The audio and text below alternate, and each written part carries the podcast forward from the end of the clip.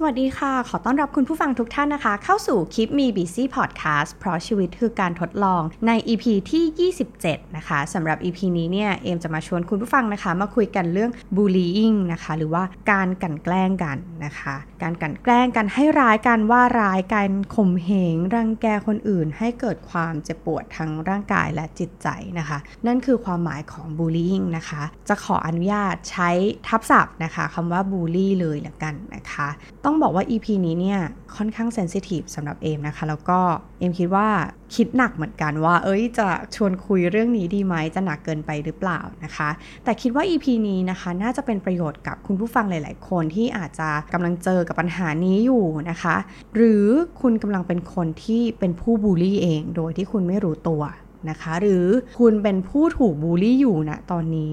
นะคะ หรือว่าคุณเป็นคนใกล้ตัว เป็นคนใกล้ชิด แล้วก็มีคนใกล้ ๆตัวนะคะ เจอกับปัญหานี้เช่นเดียวกันนะคะ จะต้องบอกว่าบูลลี่เนี่ยเกิดขึ้นมานานแล้วนะคะ ในสังคมของทั้งสังคมไทยเราเอง แล้วก็สังคมในต่างประเทศด้วยเช่นเดียวกันนะคะ ที่นี้เนี่ยอะไรคือบูลลี่และบูลลี่กันทำไม และหลักเกณฑ์ของการบูลลี่มันมีหลักเกณฑ์อะไรที่เราจะเรียกมันว่าบูลลี่บ้างนะคะ การบูลลี่ก็เมื่อกี้อย่างที่เอ็มบอกเลยนะคะ ก็คือว่าการที่เป็นการกันแกล้ง การให้ร้าย การว่าร้าย การข่มเหง การรังแกผู้อื่นให้เกิดความเจ็บปวดทางร่างกายล่ะคะ และโดยเฉพาะอย่างยิ่งทางด้านจิตใจนะคะ การที่จะเป็นบูลลี่ได้เนี่ยมันเกิดขึ้นจากการเกิดขึ้นซ้ำๆนะคะ เกิดขึ้นซ้ำๆเรื่อยๆนะคะทั้งแบบที่เจตนาแล้วก็ไม่เจตนาที่จะทำให้เจ็บหรือว่าเสียใจนะคะ แล้วก็การบูลลี่เนี่ยเปลี่ยนวิธีการไปเรื่อยๆนะคะ แต่เกิดขึ้นซ้ำๆเป็นระยะเวลานานๆ นะคะ อันนี้ก็เป็นเหมือนคำนิยามนะคะของกรมสุขภาพจิตแล้วก็ไปเจอนะคะในของต่างประเทศเช่นเดียวกันนะคะ ว่ามันจะต้องเกิดซ้ำนะคะเป็นเป็นพฤติกรรมที่แบบเกิดซ้ำๆแล้วก็ทำให้เรารู้สึกไม่สบายกายไม่สบายใจนะคะ เสียใจแล้วก็เหล่านี้เนี่ยก็เป็นผลนะคะทำให้เรามีผลกระทบทางด้านจิตใจนะคะ ทั้งจริง ๆ แล้วเนี่ยเกิดขึ้นทั้งกับ ผู้ที่ถูกบูลลี่ แล้วก็ผู้ที่เป็นคนบูลลี่เองด้วยนะคะ ทีนี้เนี่ยในสังคมไทยของเราเนี่ยมีการกันแกล้งในหลายรูปแบบนะคะเขาก็มีการจัดประเภทของการแบบโดนบูลลี่เนี่ยก็คือมีแบบแรกก็คือแบบทางร่างกายนะคะไม่ว่าจะเป็นการชกต่อยนะคะการผลัก การตบตีกันนะคะ ซึ่งเราเห็นได้ในละครไทยเรื่อยๆนะคะ แบบที่ 2 ก็คือทางสังคมหรือว่าด้านอารมณ์นะคะ ก็คือไม่ว่าจะเป็นโดนกดดัน โดนยั่วยุนะคะ หรือว่าการแบ่งแยกโดยเฉพาะน้องๆวัยรุ่นเนี่ยการโดนแบ่งแยกจากเพื่อนนะคะ การไม่เป็นที่ยอมรับของเพื่อนๆ หรือว่าสังคมเนี่ยเป็นอะไรที่เจ็บปวดมากนะคะ ซึ่งเอ็มว่าเข้าใจเป็นอย่างดี เพราะเอ็มก็เคยเจอนะคะ การบูลลี่ในรูปแบบนี้เช่นเดียวกันนะคะ แบบที่3นะคะก็คือทางวาจา ซึ่งอันนี้เอ็มคิดว่ามันเกิดขึ้นได้บ่อยมากๆนะคะ เพราะว่ามันเกิดขึ้นได้ด้วยตัวของคนคนหนึ่งนะคะ ที่จะทำให้มันเกิดขึ้น การดูถูก การนินทา การเยาะเย้ยเสียดสีนะคะ โกหกบิดเบือนอะไรต่างๆ ประมาณนี้นะคะ อันนี้คือทางวาจา และที่เกิดขึ้นใหม่นะคะ จะว่าใหม่ก็ใหม่ จะว่าไม่ใหม่ก็ไม่ใหม่นะคะ ก็คือการไซเบอร์บูลลิงนะคะ ก็คือการกันแกล้งกันบนโลกออนไลน์นี่แหละนะคะ การโพสต์ข้อความโจมตี การหลอกลวง การคุกคามทางเพศอะไรต่างๆนะคะ ที่เกิดขึ้นออนไลน์นะคะ แต่ทั้งหมดทุกประเภทของการบูลลี่ล้วนสร้างความเจ็บปวดนะคะ ทางร่างกายและจิตใจ แล้วก็สร้างบาดแผลให้กับผู้ที่ ถูกบูลลี่เช่นเดียวกันนะคะ ทีนี้เนี่ยเรามาลองเข้าใจนะคะ ก่อนที่เราจะคุยกันลงไปลึกๆเนี่ยเรามาลองเข้าใจสิว่าในสังคมไทยของเราเนี่ยทำไมเราถึงรู้สึกว่าการบูลลี่มันเกิดขึ้นเป็นเรื่องปกตินะคะ ทั้งที่จริงๆ มันไม่ใช่เรื่องปกติเลยนะคะ เริ่มจากว่า ในสังคมไทยของเราเนี่ยนะคะ เอ็มก็เติบโตมาในยุค 90 ซึ่งเรามีละครหลังข่าวนะคะ หลังสองทุ่มครึ่งเราก็จะมีละครหลังข่าว ซึ่งมีทั้งการกันแกล้งนางเอกนะคะ การให้ร้ายการทำให้เข้าใจผิดนะคะ ซึ่งในสมัยก่อนเนี่ยเราก็มีละครอยู่ไม่กี่ช่องนะคะ แล้วก็มีช่องโทรทัศน์อยู่ไม่กี่ช่องประมาณสัก4ี่ห้าช่องเท่านั้นเองนะคะ ตัวเลือกของการเสพสื่อมันก็ค่อนข้างจะจำกัดนะคะ เพราะฉะนั้นเราก็โตเติบโตมากับละครหลังข่าวต่างๆนะคะ ซึ่งก็จะส่วนใหญ่ก็จะเป็นการแย่งชิงนะคะ การโกหกบิดเบือนหรืออะไรต่างๆ ที่เกิดขึ้นนะคะ ซึ่งละครหลังข่าวเนี่ยจะบอกว่าเอ็มคิดว่ามันเป็นสิ่งที่หล่อหลอมสังคมเราให้กลายมาเป็นสังคมแบบละครละครนะคะ ก็คือใช้อารมณ์มากกว่าเหตุผลนะคะ การพวกมากลักไปหรือ หรือการแบบรุมแกล้งอะไรต่างๆ เป็นเรื่องปกตินะคะรวมถึงนะคะเอ็มก็เติบโตมาในกับสังคมที่เรามีคณะตลก นะคะ ซึ่งมักจะ make joke นะคะ ก็คือการแบบสร้างโจ๊กต่างๆ จากการที่พูดถึงปมด้อยนะคะ หรือจุดอะไรบางอย่างที่เป็นจุดที่พิเศษสำหรับคนอื่นนะคะ ไม่ว่าจะเป็นอ้วนเตี่ยฟันเยินเดินแปลกหรืออะไรต่างๆนะคะ ถ้าทุกคนยังจำได้ เราก็เลยรู้สึกว่าเราเติบโตมาจากการที่แบบอ้าวทุกคนก็ทำกันนะคะ สิ่งนี้เนี่ยฝรั่งก็เรียกว่า body shaming นะคะก็คือการพูดถึงคนอื่นในแบบ ในเรื่องถึงจุดด้อยของเขาหรือจุดที่ทำให้เขาไม่มั่นใจประมาณนี้นะคะ ซึ่งอันเนี้ยค่ะมันก็เลยทำให้ เรารู้สึกว่าเฮ้ยการทำแบบนี้เป็นเรื่องปกติ เพราะว่าสื่อที่สื่อออกมาเนี่ยมันทำให้เรื่องเหล่านี้เนี่ยเป็นเรื่องปกติขึ้นมานะคะ ซึ่งเอมเชื่อว่าหลายคนนะคะ ไม่รู้ตัวว่าพฤติกรรมแบบนี้คือการบูลลี่คนอื่นอยู่ เพราะคิดว่ามันเป็นเรื่องปกติ แล้วเราก็เพิ่งจะมาคุยกันจริง ๆ จังๆ ในเรื่องของการบูลลี่ไม่นานนี้นะคะ แล้วก็ยุคนี้เป็นยุคที่พูดถึงการบูลลี่ เยอะที่สุดแล้วในประวัติศาสตร์ชาติไทยนะคะ เข้าใจว่าเป็นแบบนั้น ทีนี้เนี่ยในสองมุมก็คือว่าเราเนี่ยสามารถที่จะเป็นทั้งผู้ที่บูลลี่คนอื่น โดยที่เราไม่ได้เจตนา นะคะ อันนี้กำลังจะพอยให้เห็นว่ามันเกิดขึ้นได้โดยที่เราไม่รู้ตัว และไม่รู้ตัวด้วยว่าเรากำลังทำให้คนอื่นเจ็บปวดอยู่นะคะ กับอีกแบบหนึ่งก็คือเราอาจจะเป็นผู้ถูกบูลลี่โดยที่เราไม่รู้ตัวนะคะ แต่ส่วนใหญ่ผู้ที่ถูกกระทำมักจะรู้สึกเจ็บปวดนะคะแล้วก็มีความเจ็บปวดอะไรหลาย ๆ อย่าง แล้วก็ทำให้เกิดความไม่มั่นใจไม่มั่นคงนะคะ ในจิตใจของตัวเอง ทีนี้ค่ะจากสื่อต่าง เราลองกลับมามองที่หน่วยที่เล็กที่สุดในสังคมไทยของเรานะคะ นั่นก็คือครอบครัวนะคะ หลายคอมเมนต์นะคะที่ลองเข้าไปอ่านดูนะคะ การบูลลี่เนี่ยเกิดขึ้นในครอบครัวรวมถึงในกลุ่มเครือญาติ ซึ่งก็จะล้อกันในครอบครัวนะคะ ลองพูดคำว่าอ้วนนะคะ ขึ้นมาในครอบครัวเนี่ยอาจจะมีหลายคนเลยนะคะ ที่หันมาว่าเรียกเราเหรออย่างนี้นะคะ ในครอบครัวเนี่ยอาจจะมองว่ามันเป็นเรื่องน่ารักเอ็นดูอ้วนๆตุ้ยนุ้ยนะคะน่าเอ็นดู แต่การพูดซ้ำๆบ่อยๆ แล้วก็เติบโตมากับการโดนเรียกนะคะ ว่าอ้วนบ้างดำบ้างผอมบ้างนะคะ มันล้วนแต่สร้างความน้อยใจนะคะ สร้างความรู้สึกไม่มั่นใจในตัวเองเมื่อเราเติบโตขึ้นมานะคะ เอ็มไม่แน่ใจว่า หลายคนเป็นแบบนี้หรือเปล่าหรือว่าบางครอบครัวมองว่าเรื่องเป็นเรื่องนี้เป็นเรื่องปกติหรือเปล่านะคะ อย่างตัวอย่างของเอมเนี่ยนะคะเอมโตขึ้นมา ตอนเด็กๆเนี่ยต้องบอกว่าเป็นคนที่ผอมนะคะผอมมากๆ ทานอะไรก็ไม่อ้วนนะคะ ทานเยอะแต่ไม่อ้วนนะคะ ซึ่งตอนนี้นะคะอยากทานเยอะแต่ไม่อ้วนบ้าง แต่ตอนนี้ไม่มีโอกาสนั้นแล้วนะคะน่าเสียดายมาก ทีนี้พอผอม นะคะ ผิวก็ยังแทนต่างหากนะคะ ตอนเด็กๆเนี่ยแทนมากเลยนะคะ แทนที่จะขาวนะคะ อันนี้ก็เป็น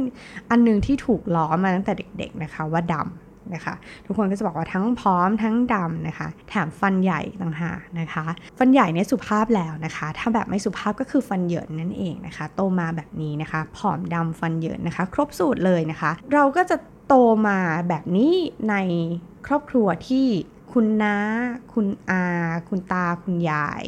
ขาวนะคะ เนื่องจากเป็นครอบครัวคนจีน ทุกคนก็จะขาวหมดเลย แล้วก็เราจะมองว่าตัวเองอะแปลกแยก แล้วก็ไม่มั่นใจ เพราะว่ามันไม่สวย มันไม่ขาว ใส่อะไรก็ไม่ขึ้นนะคะ จะใส่สี อยากใส่สีนั้นก็ใส่ไม่ได้ เพราะว่าใส่แล้วดำลูกหน้าหมองอะไรอย่างนี้นะคะ หรือแย่ที่สุดก็คือการถูกพูดถึง ถึงรูปลักษณ์ว่าเอ้ยขี้เร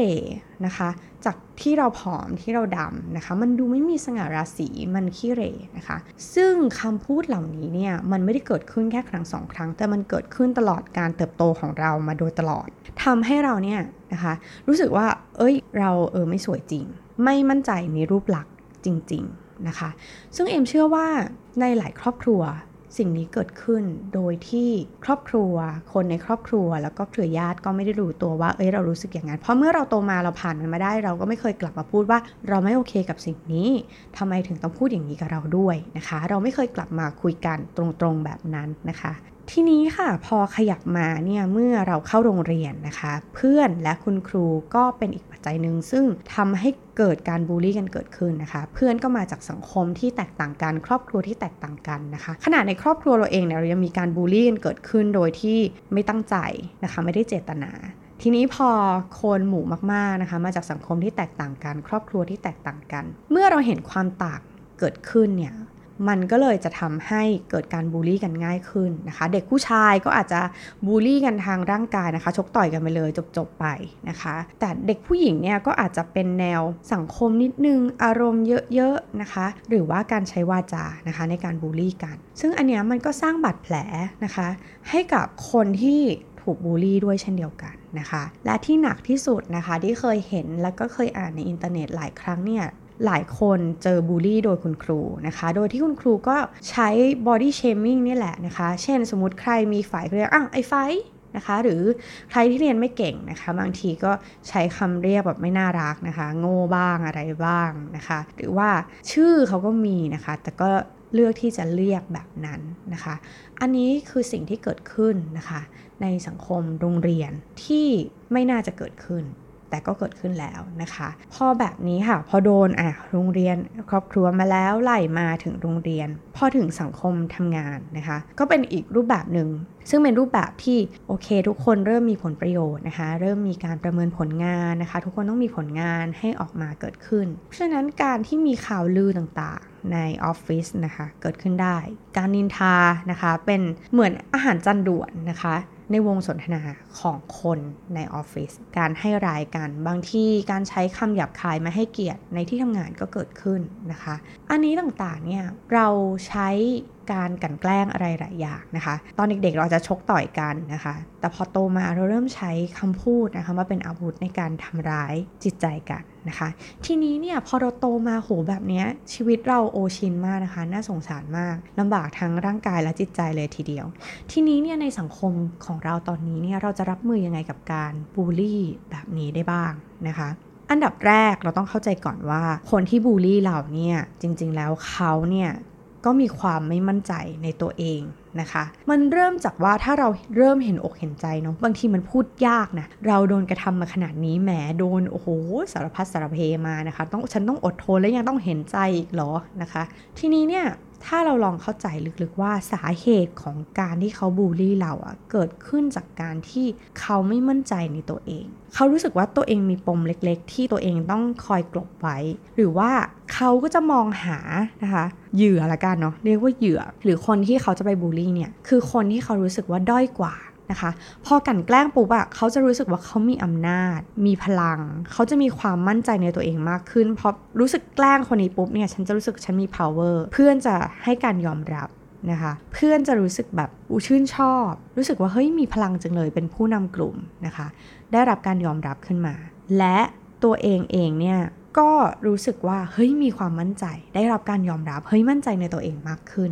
นะคะ อันนี้คือสาเหตุของการที่เขามาบูลลี่เรา ทีนี้ถ้าเรามองลึกๆไปแล้วเนี่ยคนที่เป็นผู้บูลลี่เนี่ยก็น่าสงสารนะคะ เกิดจากความ ไม่มีความมั่นใจในตัวเอง จนถึงต้องหาที่พึ่งนะคะ หรือการเลือกที่จะมากันแกล้งคนอื่นแทนนะคะ ทีนี้การทำให้คนอื่นดูแย่ แล้วตัวเองอะทำให้ตัวเองเฮ้ยจะรู้สึกดีขึ้นนะคะ มีหลายครั้งที่เป็น คุณลองถามตัวเองดูว่าลึกๆ คุณเคยเป็นแบบนี้หรือเปล่านะคะ เอ็มเชื่อว่ามันก็จะต้องมีบ้าง 50-50หลักอะที่จะแบบรู้สึกว่าเฮ้ยแกล้งคนนี้แล้วเราจะรู้สึกเฮ้ยเพื่อนชอบ เพื่อนได้รับการยอมรับหรือว่าได้รับเสียงหัวเราะ นะคะ จากการไปล้อเลียนใครสักคนหนึ่งทีนี้พอเราอยากจะรับมือกับคนแบบนี้ถ้าเราเริ่มเห็นอกเห็นใจเราเข้าใจเขาก่อนนะคะว่าอ๋อที่เธอมาบูลลี่ฉันเพราะเธอจริงๆ ลึกๆ เธอเนี่ยไม่มั่นใจในตัวเอง เราจะเริ่มเห็นอกเห็นใจเขาว่าเออโอเค เราเข้าใจนะว่าแบบเออทำไมเธอถึงต้องเป็นแบบนั้นนะคะ ทีนี้เนี่ยพอเราเริ่มเห็นอกเห็นใจแล้วเนี่ยเราก็น่าจะเริ่มมองข้ามได้นะคะ อันนี้เอ็มพูดถึงในกรณีที่เราเริ่มเป็นผู้ใหญ่แล้วอะเราอยู่ในวัยทำงานแบบนี้แล้วนะคะ 30 บวกแล้วหรือ คุณอยู่ในวัยทำงานแล้วเนี่ยบางทีการพูดกันตอนอายุ 20 กว่าเนี่ยอาจจะไม่เข้าใจอาจจะแบบทำไมถึงต้องทำอย่างนี้กับฉันอะไรอย่างเงี้ยนะคะ จะเริ่มมีอารมณ์แล้วว่าทำไม ฉันไม่ทำอะไรให้เธอนักหนานะคะ เริ่มจากดูที่ตัวเราก่อนว่าเฮ้ยจริงๆอะตัวเราอาจจะมีอะไรบางอย่าง ซึ่งมันเหมาะมากกับการที่เขาจะมาบูลลี่เรานะคะ เช่นเราดูอ่อนแอเราดูแบบไม่สู้คน นะคะ ดูแบบเฮ้ยพอแกล้งปุ๊บเนี่ยจะโวยวายหรือมีปฏิกิริยาอะไรบางอย่าง ซึ่งแบบแสดงออกมาอย่างชัดเจนว่า ฉันไม่ชอบ ฉันแบบฉันเกลี้ยกล่อดเลยพอเธอแกล้งฉันแบบนี้นะคะ หรืออึแอะอุ้ยอะไรอย่างเงี้ยนะคะ อันนี้เด็กๆก็จะเห็นชัดนะคะ เพื่อนที่ถูกแกล้งอะก็ก็มักจะมีปฏิกิริยาที่แบบค่อนข้างจะ overreact กับการโดนแกล้งอะไรประมาณนี้นะคะ หรือแบบยิ้มยิ้มนะคะ ดูไม่ค่อยสู้คนแบบนี้จะเป็นคนที่เป็นเป้าหมายหลักนะคะ ที่นี้เนี่ยพอเรารู้แล้วว่าอ๋อเป้าหมายของเขาก็คือ หาเหยื่อนะคะ ที่ดูแบบไม่สู้อะดูด้อยกว่า ดูแบบยังไงฉันแกล้งแล้วฉันมี power แน่นอนเนี่ยนะคะ ตัดวงจรนี้ซะนะคะด้วยการนิ่งเฉย นิ่งเฉยไปเลยนะคะ แกล้งก็อืมก็รู้ว่าอืมแกล้งก็นิ่งๆเฉยๆไป อันนี้คือการตัดวงจรของการแกล้งได้เลยนะคะ เพราะว่าเป้าหมายของคนที่มาแกล้งเรานะคะ หรือการมาบูลลี่เราเนี่ยเขาต้องการเห็นปฏิกิริยาอันเจ็บปวดของเรา ปฏิกิริยาที่แบบหน้าเหยดเกร้องไห้ หรือว่า react ขึ้นมา เฮ้ย ไม่ชอบนะเว้ย แกแกล้งฉันอีกแล้ว อะไรอย่างเงี้ยนะคะ เราก็จะเห็นเป็นแบบนี้นะคะ ซึ่งถ้าเราทำแบบนั้นอะ่ะ มันคือทำให้เขาสมหวังแหละประสบผลสำเร็จละในการที่บูลลี่เรานะคะ ทีนี้จะตัดได้ขาดก็คือการนิ่ง ๆ เฉย ๆ ไปซะอืมแกล้งแล้วไงเฉย ๆ นะคะ นิ่ง ๆ ไม่มีปฏิกิริยาอะไร ถามว่าเฮ้ยโดนทุกวันมันจะนิ่งเฉยได้หรอนะคะ ตามทฤษฎีแล้วเนี่ยนิ่งเฉยไปเรื่อย ๆ จนถึงแกล้งไปเหนื่อยก็จะได้หยุดอย่างเงี้ยนะคะ หลายครั้งได้ผลนะคะทีนี้เนี่ยเราจะบิวได้ยังไงว่าเฮ้ยเราไม่อยากเป็นคนบุคลิกที่แบบเฮ้ยดูวีคดูแบบดูน่าแกล้งจังเลยนะคะ อันดับแรกเราต้องเห็นคุณค่าของตัวเองก่อน ว่าฉันมีคุณค่า นะคะในตัวเอง อย่าเอาคำพูดหรือการโดนบูลลี่ต่างๆเนี่ยมาทำให้เราเชื่อว่าเราเป็นแบบนั้นนะคะ เช่น อ้วนมันสวยไม่ได้ ไม่จริงนะคะ เอ็มเห็นคนที่มีน้ำมีนวลเนี่ยนะคะ สวยเยอะแล้วแต่งตัวน่ารักนะคะ แต่งหน้าน่ารัก หลายคนเนี่ยคือแบบสวยมากๆเลยเรารู้สึกว่าหุยสามารถสวยได้ขนาดนี้ได้อีกหรอนะคะ อันเนี้ยคือเราจงเห็นคุณค่าในตัวเอง และอยากให้คำที่เขามาพูดว่าเราอะมันเป็นคำที่ลบนะคะ จงพัฒนามันเป็นสิ่งที่บวกนะคะ ตอนนี้เนี่ยถ้าใครมาบอกว่าฉันผอมพร้อมพร้อมพร้อมนะคะ จะดีใจมากนะคะ แม้ว่าตอนนั้นน่ะจะรู้สึกว่าเราไม่ชอบเลยกับการที่ถูกเรียกว่าโอลีฟนะคะผอมจังสูงจังโอ้สูงเกินคุณแม่แล้วนะ อะไรอย่างเงี้ยนะคะ อันนี้ก็เป็นคำพูดธรรมดาที่เรารู้สึกว่าฟังบ่อยๆ เราก็เบื่อนะคะ ใช่สูงและผอมแล้วยังไงต่อนะคะ หรือสีผิวนะคะ ตอนเด็กๆเนี่ยก็ไม่เคยภูมิใจในผิวตัวเองเลยนะคะ เนื่องจากโดนกรอกหูมาว่าดำ นะคะทีนี้เนี่ยพอเริ่มมีเพื่อนต่างชาติ หรือว่ามีคุณครูที่เป็นต่างชาติเนี่ยเขาเริ่มมองเราในมุมที่เขาพูดถึงสีผิวเราว่าเฮ้ยชอบผิวนี้มาก ผิวสวยมาก สวยจริง ๆ ถ้าแลกผิวกันได้ฉันอยากจะแลกผิวกับเธอเลย เพราะว่าฉันรู้สึกว่าฉันซีดเกินไปเพลมากนะคะ ซีดขาวเกินไป เราก็เริ่มเห็นคุณค่าว่า เอ้ยอ้าวอ้าวฉันอาจจะไม่ได้แบบเป็นสเปคของคนในประเทศไทยก็ได้ แต่ฉันอาจจะต้อง go inter นะคะ อันนี้ก็เป็นไปได้ พยายามหาคุณค่าของตัวเอง และมองว่าสิ่งนั้นคือจุดเด่นของเรา เอ็มคิดว่าการที่เราข้ามผ่านนะคะ จากการที่โดนบูลลี่มาเนี่ยมันทำให้เราแข็งแรงขึ้น และเราเห็นคุณค่าในตัวเองมากขึ้นนะคะ เราพร้อมที่จะเปลี่ยนจุดด้อยที่คนอื่นพยายามจะมาบอกว่าเฮ้ยมันด้อย มันเออฉันไม่สวย ฉันเกิดมาฉันผอม ฉันดำฉันสูง นะคะ มาเป็นแบบอะงั้นเลิกมองที่ภาพหลักของฉัน แล้วมาดูซิว่ามันสมองของฉันฉันทำอะไรได้อีก นั่นคือสิ่งที่เราพยายามจะพิสูจนะคะ หรือพิสูจน์ให้คนอื่นเห็นว่าเรามีดีมากกว่ารูปลักษณ์ภายนอก นะคะเพราะฉะนั้นอะเราหันมาตั้งใจเรียนทำกิจกรรมนะคะ ทั้งเรียนทั้งทำกิจกรรม คนก็จะพูดถึงเราในแง่ที่เฮ้ยเราเรียนเก่งนะฉันได้ที่หนึ่งฉันไปประกวดอันนั้นฉันก็ชนะเลิศนะคะ เมื่อเราสร้างคุณค่าในตัวเอง เราเห็นคุณค่าในตัวเอง เราก็พร้อมที่จะพัฒนาตัวเอง เพื่อให้คนอื่นอะหรือแม้กระทั่งตัวเราเองอะมองข้ามในจุดที่มันเป็นจุดด้อยอะคือบางทีอะคือเขาไม่รู้สติอะไรเราแล้วอะก็ขอนิดนึงอะดำอะแล้วยังไงดำแล้วยังไงพี่นะคะ อันเนี้ยพอเราเห็นคุณค่าของตัวเอง เราจะมีความมั่นใจแล้วก็รู้สึกว่าเราไม่ได้แคร์ชีวิตฉันดีอยู่แล้ว เรารู้แหละอะจะพูดอะไรพูดไปนะคะ ไม่ได้มีผลอะไรกับเรานะคะ อีกอันนึงซึ่งเป็นเทคนิคส่วนตัวของเอมนะคะ แล้วก็ใช้ได้ทุกครั้งเวลาที่เราเจอว่าเออมีคนนินทาเรานะคะพอเราหันหลังปุ๊บนินทาเราแบบนี้นะคะ อันเนี้ยมันเจ็บปวดเหมือนกันนะคะ ที่แบบเฮ้ยเราไปทำอะไรให้นักหนาหรอถึงต้องทำกับเราแบบนั้นนะคะ เทคนิคนี้ก็คือว่าเรื่องที่คนอื่นพูดถึงเราอะ่ะ มันไม่ใช่เรื่องของเรานะคะ มันเป็นเรื่องของเขา ถามว่าเขาอุตส่าห์เป็นเดือดเป็นร้อนอะไรเรื่องของเราก็เป็นเรื่องของเขานะคะ ไม่ว่าจะนินทาว่าร้ายให้ร้ายหรืออะไร ต่างๆ ก็ตามเนี่ยมันเป็นเรื่องของเขา เขาเลือกที่จะเอาเวลามาเสียเวลากับเรื่องแบบนี้นะคะ ทีนี้เนี่ยพอเรามองแบบนั้นนะคะ ใครที่เจอปัญหานี้อยู่เนี่ยพอคิดแบบนี้แล้วเนี่ยสบายใจ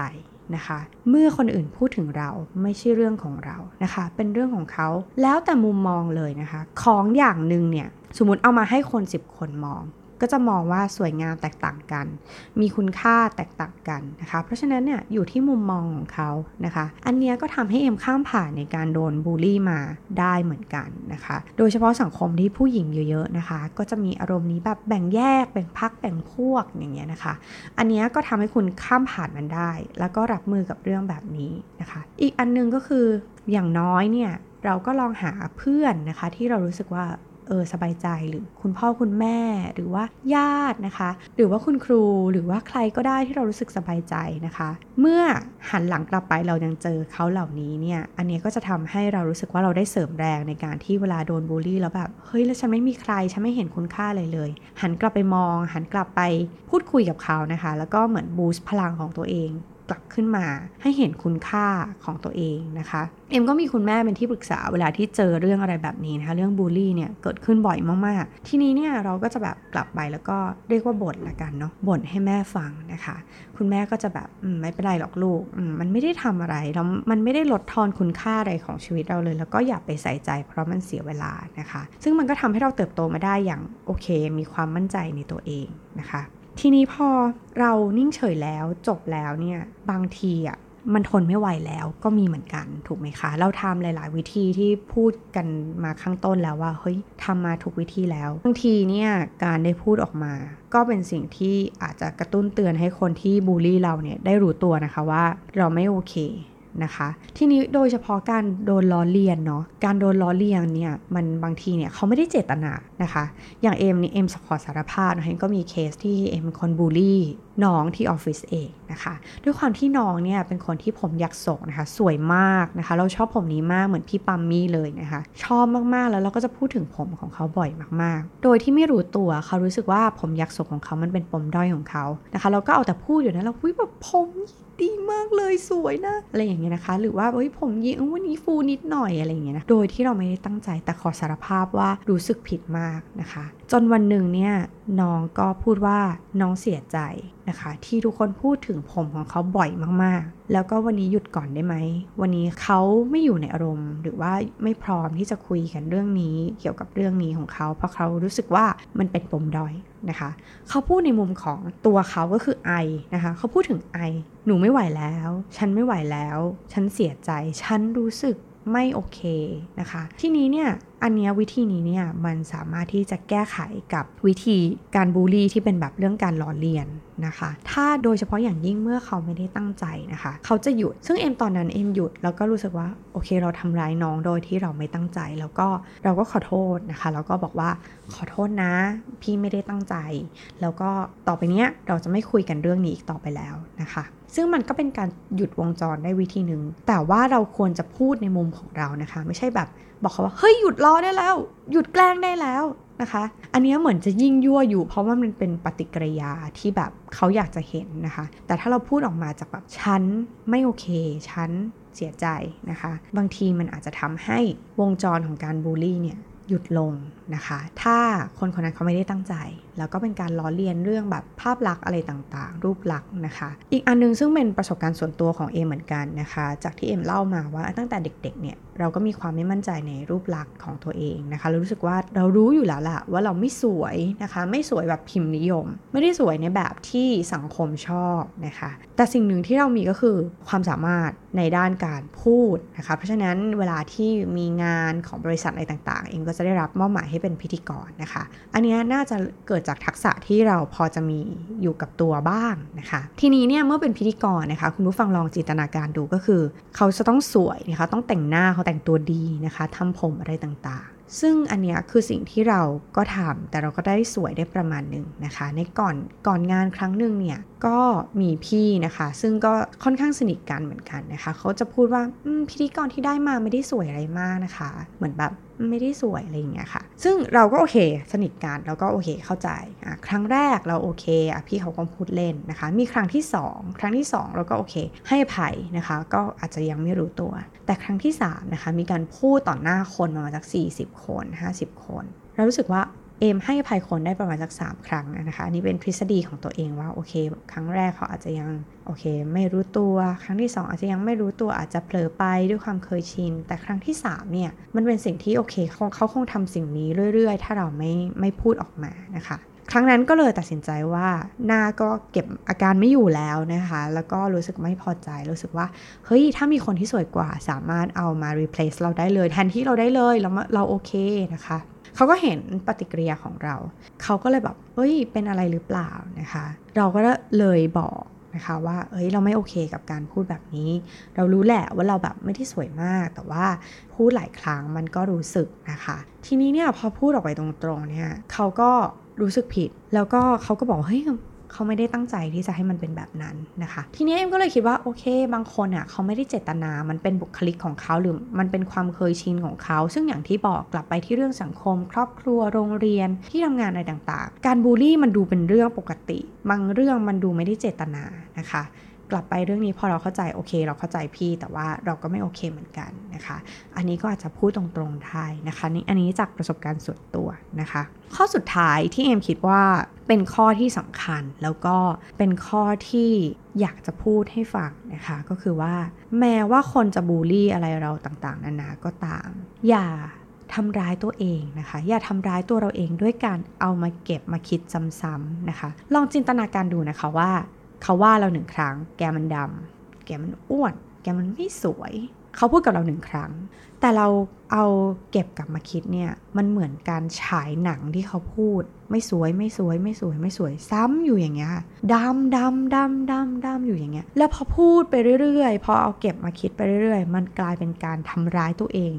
ซ้ำๆนอกจากคนอื่นจะมาบูลลี่ตัวเองแล้ว ตัวเองก็ยังบูลลี่ตัวเองซ้ำไปอีกนะคะ พยายามเอาตัวเองออกมา จากตรงนั้นนะคะ เมื่อคำพูดไหนหรือว่าอารมณ์ไหน คนเขามาบูลลี่เรานะคะ เอาออกจากตรงนั้นแล้วก็อย่าไปคิด อย่าเอาเก็บมาคิดนะคะ หาอะไรที่ตัวเองอยากทำหรือว่าทำแล้วมีความสุขก็จงทำนะคะ เอาตัวเองออกมาจากอารมณ์นั้นก่อนนะคะ อันนี้คือข้อสำคัญเลยนะคะ บางทีเราอาจจะแบบไม่ได้โดนบูลลี่เยอะขนาดนั้นนะมันอาจจะดูเกินจริง แต่ว่าเราเอามาคิดเองมันก็เลยดูเกินจริงไปนะคะ เขาทำร้ายเราได้แต่เราอย่าทำร้ายตัวเอง นะคะ ในมุมกลับกันนะคะสำหรับคนที่เป็นคนที่บูลลี่คนอื่นนะคะ ทั้งตั้งใจไม่ตั้งใจเจตนาไม่เจตนานะคะ โดยเฉพาะอย่างยิ่งในยุคนี้มันเป็นยุคของไซเบอร์บูลลี่นะคะ เราสามารถบูลลี่คนที่เราไม่รู้จักได้นะคะ จากคีย์บอร์ดของเรานะคะ ทีนี้เนี่ยอยากให้ลองคิดในมุมใจเขาใจเราคือการมีเอมพัตตีนะคะการเห็นอกเห็นใจของเขาดูนะคะ วิธีหนึ่งซึ่งถ้าเราเคยนะคะคอมเมนต์อะไรแรงๆ หรือว่าคอมเมนต์เฉยๆอะ่ะฉันว่าคอมเมนต์ฉันไม่ได้แรงอะไรมากหรอกแกนะคะให้ลองจินตนาการว่าเรากำลังอ่านคอมเมนต์นะคะที่เราเขียนอยู่เนี่ยนะคะใต้คอมเมนต์เนี่ยที่คุณเขียนเนี่ยอ่านให้คนที่คุณเขียนถึงอะต่อหน้าเลยนะ เช่นสมมติว่าไม่เห็นจะสวยเลย นี่ทำจมูกมาแล้วใช่ไหมคะ อย่างเงี้ยค่ะ ให้เราจินตนาการว่าเรากำลังคุยกันกับเขา in person อะตัวต่อตัว แล้วพูดอย่างนี้ใส่หน้าเขาสิคะ คุณจะกล้าพูดอย่างนี้กับเขาหรือเปล่า ที่เรากล้าที่จะพิมพ์อะไรแรงๆลงไป เพราะคุณคิดว่าเขาไม่รู้จักคุณเขาแบบไม่รู้จักหรอกแหม